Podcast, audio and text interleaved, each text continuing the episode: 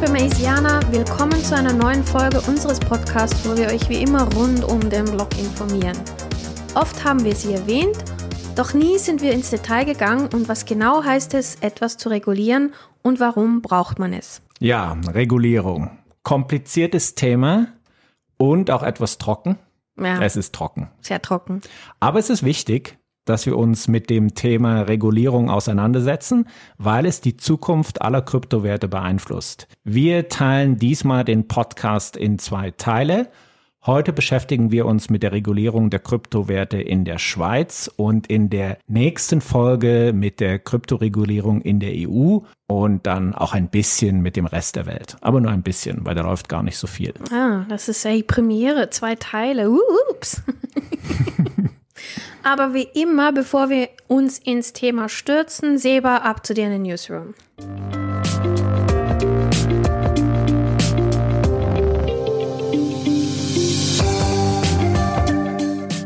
Die News. Und was hat schon wieder mal Schlagzeilen gemacht? Natürlich die USA.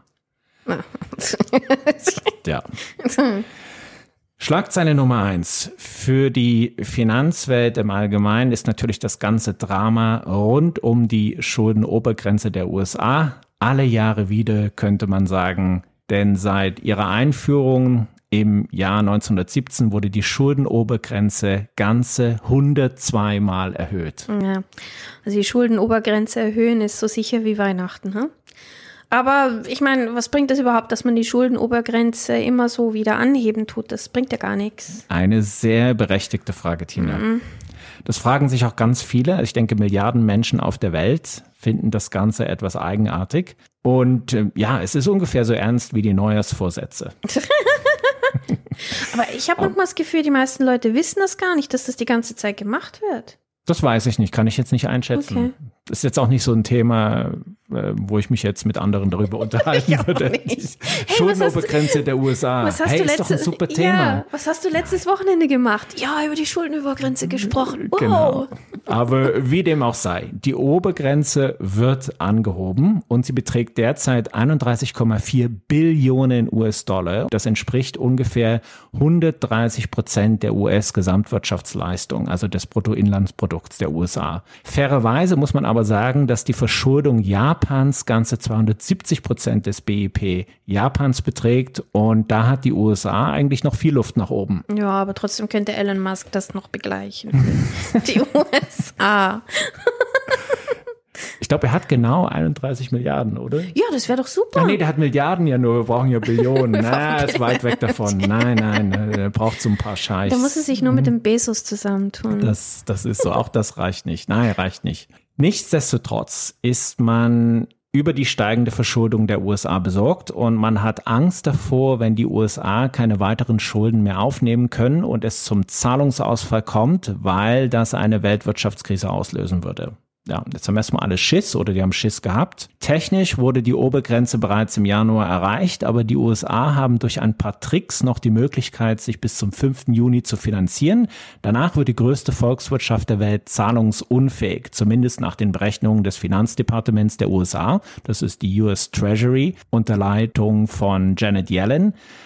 Biden und die Demokraten allein können die Schuldenobergrenze nicht durchdrücken. Die Entscheidung liegt nämlich ganz allein beim US-Kongress. Und im Kongress halten die Republikaner die Mehrheit. Ja, das ist ein bisschen politisch. Ja, Weil jetzt will so immer. jeder seine Forderungen durchsetzen, Steuern hoch, Steuern runter, bla bla bla. Jede Seite denkt, sie können da irgendwas reißen, aber am Ende müssen dann alle wieder einen Kompromiss finden. Nach tagelangem Tauziehen zwischen den Republikanern und den Demokraten hat man sich letzten Samstag vorläufig auf eine Vorlage zur Kongressabstimmung für morgen, den 31. Mai, geeinigt. Sollte noch etwas schief laufen, wird es brenzlig, denn nur ein einziger Tag Zahlungsausfall wäre schon eine absolute Katastrophe für die Welt. Das kann man sich nicht vorstellen. Ich glaube eigentlich nicht, dass es dazu kommt. Hm, Müssen wir mal nicht. schauen. Ich denke, so im letzten Moment werden die schon das Ruder rumreißen. Aber ja, es ist eben immer wieder ein kleines Drama. Ja, es ist wie Denver und Dallas Clan zusammen. Gut, dann noch ein paar News zu Ripple. Tadii! Ripple Labs hat das Schweizer Unternehmen Metaco für 250 Millionen Dollar gekauft. Ripple stößt mit der Übernahme in den Markt für institutionelle Anleger vor. Und man erwartet für Mitte Juli ein endgültiges Gerichtsurteil im Showdown von Ripple versus SEC. Darauf freue ich mich wirklich. Und wir hatten ja mal gesagt, dass wir das so ungefähr für Ende Mai ansetzen. So ist es jetzt schon. Das hast du gesagt. Vorbei, das habe ich gesagt. Ja, ich gebe es auch zu. Aber das war die Erwartung. Wir haben das wirklich erwartet. Und jetzt sagt man, Mitte Juli wäre wirklich ein endgültiges Urteil zu erwarten. Fingers crossed, dass ja. Ripple gewinnt. Aber jetzt muss es ja auch irgendwann mal zu einem Urteil kommen. Es kann ja nicht sein, dass sich das jetzt ewig noch in die Länge zieht. Also, dass es Juli wird, das ist so sicher wie der Osterhase, aber dass Ripple gewinnt, das weiß ich. So sicher wie die Schuldenobergrenze. Gut, das waren die News. Okay, das waren die News. In fast jeder Podcast-Folge, die wir machen, sprechen wir darüber, dass wir auf gute Regulierungen hoffen. Aber sag mal, Seba, wie weit ist man in der Schweiz mit Regulierungen und woher kommen diese? Wer setzt sie um? Das sind jetzt auf einmal ganz viele Fragen auf einmal, mhm. die wir hoffentlich alle beantworten werden. Starten wir mal mit dem Wort Regulierung, ja, also mit dem Begriff Regulierung, so dass auch alle unsere Mesianer und auch wir Tina dasselbe verstehen. Ja, das ist eine sehr gute Idee. Regulieren nach einer Regel ausführen entlädt aus dem spätlateinisch regulare Regeln einrichten zu lateinisch regular dazu Regulierung. Vielen Dank, Tina, wie hm. immer, für deinen etymologischen Einwurf. Sehr gerne. Das gehört einfach immer zu diesem Podcast mit dazu. Überhaupt kommt fast alles für die deutsche Sprache fremdländisch klingende, entweder aus dem Griechischen oder aus dem Lateinischen. Kein Wikinger hätte sich je an Regeln gehalten und darum musste man das Wort auch von den Römern übernehmen. Mhm. Ganz klar. Logo. Doch Regeln braucht es in der heutigen Gesellschaft und oft gibt es ein kleines Missverständnis, wenn man über die Regulierung spricht. Erst neulich hat jemand zu mir gesagt, du Seba, die ganzen Kryptowährungen wie Bitcoin werden eh bald alle verboten. Die EU hat da jetzt schon einen Vorstoß gemacht. Und ich meinte, Bitcoin und Co werden bald reguliert. Also da wird nichts verboten. Dann erwiderte die Person, ja, aber Regulierung heißt doch Verbot. Hä? Das ist doch das Gleiche. Ja, das, also, das wurde mir so gesagt. Okay, ne? das wusste ich nicht. Und äh, dann habe ich das erstmal klargestellt, dass das eben nicht so ist. Regulierung und Verbot ist wirklich nicht das Gleiche. Ich kann allen verbieten, über die Straße zu gehen und das ist ein klares Verbot. Aber ich kann auch Regeln aufstellen, die besagen, du darfst nur bei Zebrastreifen und an Ampeln bei Grün über die Straße gehen und dann ist es eine Regulierung. Mhm. Gutes Beispiel. Ja, danke. und genauso versucht man bei Kryptowährungen oder digitalen Vermögenswerten gewisse Einschränkungen zu tätigen und klare Regeln aufzustellen, ohne diese aber gänzlich zu verbieten.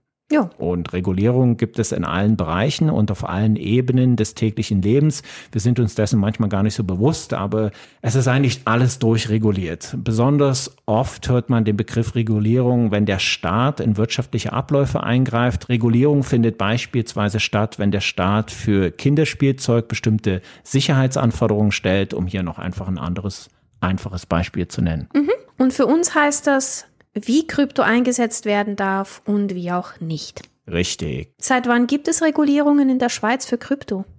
Die ersten nennenswerten Schritte in der Schweiz gab es bereits im Jahre 2018. Da führte die Schweizer Regierung den ersten umfassenden Rahmen für die Regulierung von Kryptowährung und der Blockchain-Technologie ein. Die Schweiz war und ist hier absolute Vorreiter in der Regulierung von Krypto und Blockchain-Technologie. Der Grundsatz der Regulierung in der Schweiz ist, nicht das Rad neu zu erfinden, sondern wo immer möglich Krypto in bestehende Regulierungen und Gesetze einbetten zu können. Ja, das klingt für mich nach einem sehr pragmatischen Ansatz.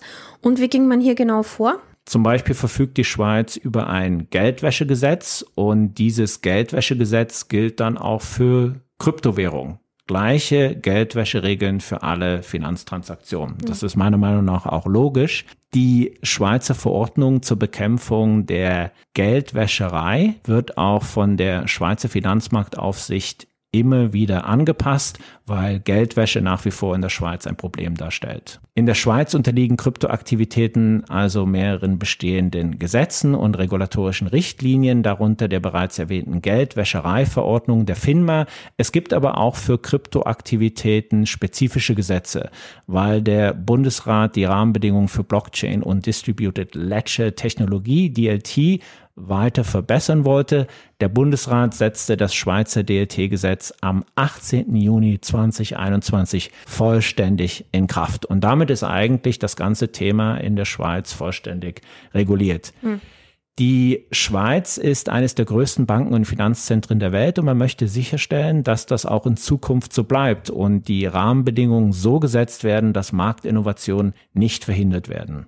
Ja, Falls man da mehr, äh, mehr wissen möchte, kann man da einfach auf die Schweizer Seite des äh, Bundesamtes gehen und da kann man das alles nachlesen. Genau.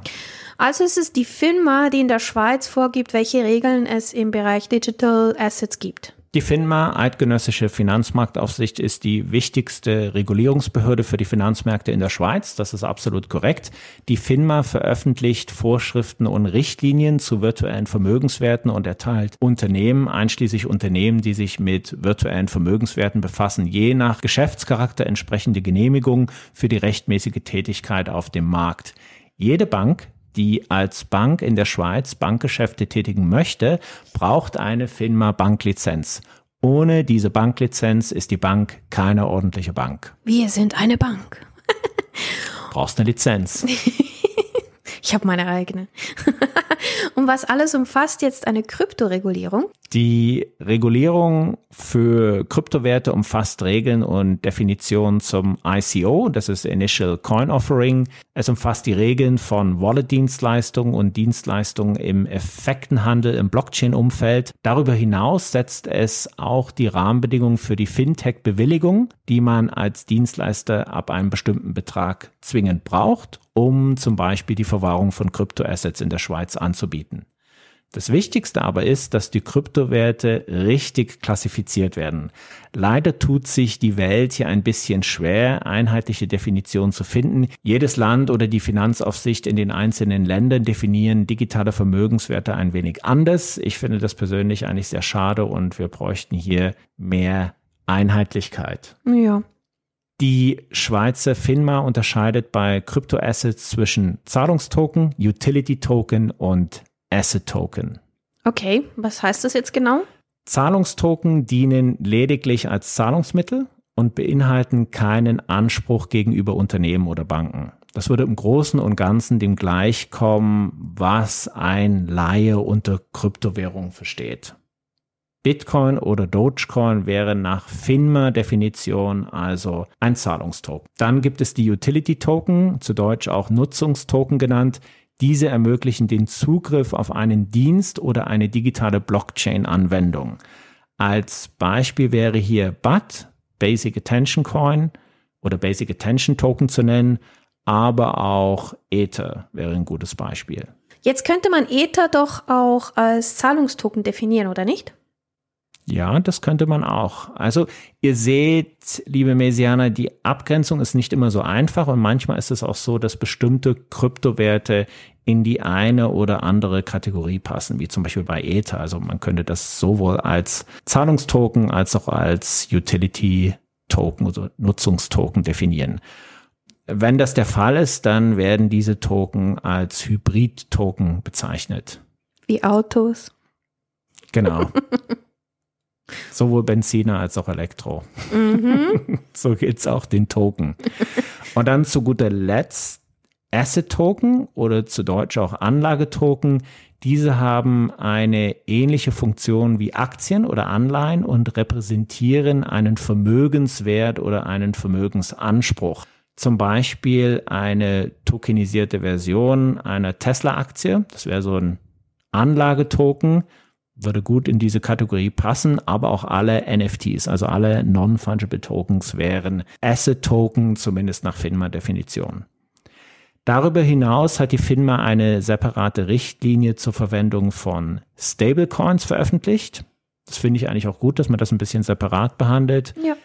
Im Gegensatz zu den Geldwäschevorschriften in vielen anderen Ländern verwendet die Schweiz nicht das Konzept der VASPs, der Virtual Asset Service Providers. Stattdessen gelten Kryptounternehmen als reguliert, wenn sie in eine der im Gesetz aufgeführten Kategorien von Finanzintermediären fallen. Du Seba, was ist ein Finanzintermediär? Ein Finanzintermediär. also ich glaube, denn niemand weiß, was das ist. Ja, ein Finanzintermediär ist, wer Zahlungsdienstleistungen erbringt oder ein Zahlungsmittel ausgibt oder verwaltet. Das sind Finanzintermediäre. Uh. Die Erbringung von Dienstleistungen unter Verwendung von Zahlungstoken und die Ausgabe von Zahlungstoken stellen daher die Ausgabe eines Zahlungsmittels im Sinne dieser Regelung dar. Nach aktueller FINMA-Praxis fällt der Umtausch einer Kryptowährung gegen Fiatgeld oder auch der Umtausch zwischen Kryptowährungen selbst unter Artikel 2 Absatz 3 des Geldwäschereigesetzes. Gleiches gilt für das Anbieten von Diensten zur Übertragung von Tokens, wenn der Dienstanbieter den privaten Schlüssel verwaltet, also ein Custody Wallet Anbieter ist. Im Zusammenhang mit Asset Tokens regelt das Geldwäschereigesetz auch Handelsmöglichkeiten für Wertschriften des Distributed Ledger Technologiegesetzes nach Artikel 73a des Finanzmarktinfrastrukturgesetzes. Das sind die DLT Handelseinrichtungen. Alles ein bisschen kompliziert, aber das macht, glaube ich, nichts. Nur, dass es mal alle gehört habt. Für Utility-Token gelten die Vorschriften zur Bekämpfung der Geldwäsche nicht, solange der Hauptgrund für die Ausgabe der Token darin besteht, Zugangsrechte zu einer nicht finanziellen Anwendung der Blockchain-Technologie zu gewähren. Also wenn es kein Zahlungstoken ist und wirklich nur als Nutzungstoken verwendet wird, dann fällt es nicht unter die Geldwäschereiverordnung. Auch für mich hat das absolut Sinn. Bezüglich DeFi-Plattformen hält sich die FINMA an folgende Grundsätze. Prinzip der Technologieneutralität, gleiche Risiken, gleiche Regeln, Substanz über Form. Letztendlich muss jede Virtual Asset Provider oder auch jedes Virtual Asset Projekt separat bewertet werden, um festzustellen, ob man es überhaupt regulieren muss und wie man das Ganze zu regulieren hat. Okay. Case by case. Also das war jetzt jede Menge und das muss ich im Kopf erstmal verarbeiten. Ich glaube, ich muss mir das vier, fünf Mal anhören, bis ich das überhaupt kapiere. Und es reicht ja nicht, dass äh, Krypto schon selber oder die Blockchain schon selber mega kompliziert ist. Jetzt kommen die aber noch mit den Gesetzen. Wenn man beides kennt, so wie du, das ist dann schon eine ganz andere Liga. Ja, und es geht dann noch weiter. Oh Gott. Es geht noch weiter, ist noch nicht alles. Okay. Denn abhängig von der Art der virtuellen Vermögenswerte, mit denen Unternehmen zu tun haben, können sie mindestens den folgenden Vorschriften unterliegen. Zum einen dem Geldwäschereigesetz, klar, mit entsprechenden Verordnungen, die die Pflichten von Finanzintermediären zur Verhinderung von Geldwäsche regeln. Dann auch noch dem Bankengesetz, was für Unternehmen gilt, welche Token aushändigen oder verwahren. Und dem Gesetz über kollektive Kapitalanlagen, das für Anlagetoken gilt, die für Anleger mit dem Ziel der kollektiven Kapitalanlage gesammelt werden. Also dann spielen die bestehenden Gesetze auch noch mit rein. Der Financial Services Act und der Financial Institutions Act gelten für alle öffentlichen Angebote von Wertpapieren, zu denen auch Token gehören. Okay, und wenn man sich nun an alles hält und sich alle Regeln gemerkt hat, wer darf am Schluss etwas mit Krypto machen? Du als Privatperson und alle Unternehmen, die von der FINMA autorisiert sind. Okay, sehr gut. Und wie kriegen Klar wie die? Kloßbrühe. Ja, ja, sehr klar. Und wie kriegen die Unternehmen das hin? Das würde jetzt den Rahmen dieser Episode sprengen, denke ich. Falls es aber das Bedürfnis von unseren Mesianern gibt, dann können wir das gerne in einer weiteren Episode beleuchten. Das ist eine gute Idee. Es immer. wird aber nicht spannender. Es könnte noch trockener werden. Ich denke, sein. wir können das wahrscheinlich ähm, bei diesem Umfang belassen, denke ich. Ja, aber trotzdem, falls irgendein Zuhörer oder Zuhörerin äh, sich sehr interessiert für das Thema und wir ganz viele Mails bekommen an crypto.mace32.ch, ja dann, dann werden wir die Folge sicherlich machen. Ja, dann machen wir das natürlich. Wir sind ja in der Schweiz schon ganz schön weit mit dem ganzen Krypto Regulierungszeugsel und das freut mich wirklich sehr. Die Schweiz ist hier absoluter Vorreiter. Die Schweiz schafft ein digitales Paradies für Kryptounternehmen. Das sehe ich ganz genauso. Und das sehen auch alle Experten so. Jo, ich ja, auch.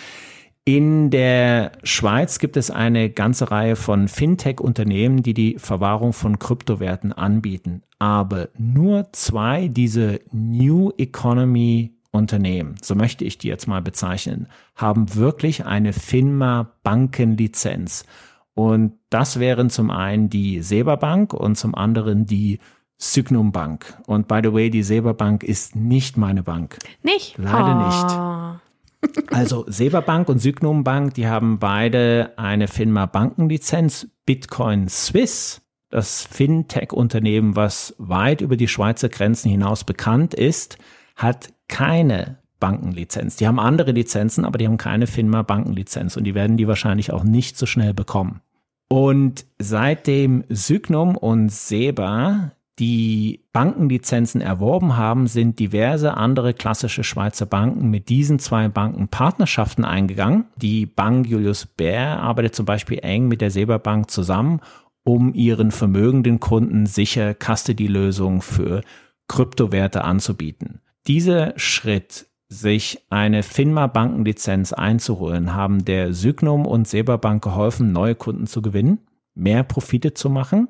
Und man sieht, dass das strikte Einhalten von Regulierungen und gesetzlichen Vorschriften nicht immer ein Hindernis sind, sondern durchaus zum Wachstum eines Unternehmens beitragen kann. Die Voraussetzungen sind aber klare und gute Regeln für Finanzdienstleister im Kryptoumfeld und genau diese Voraussetzungen sind in der Schweiz eigentlich gegeben. Und mit diesen regulierenden Worten beenden wir den heutigen Podcast. Tschüss. Tschüss.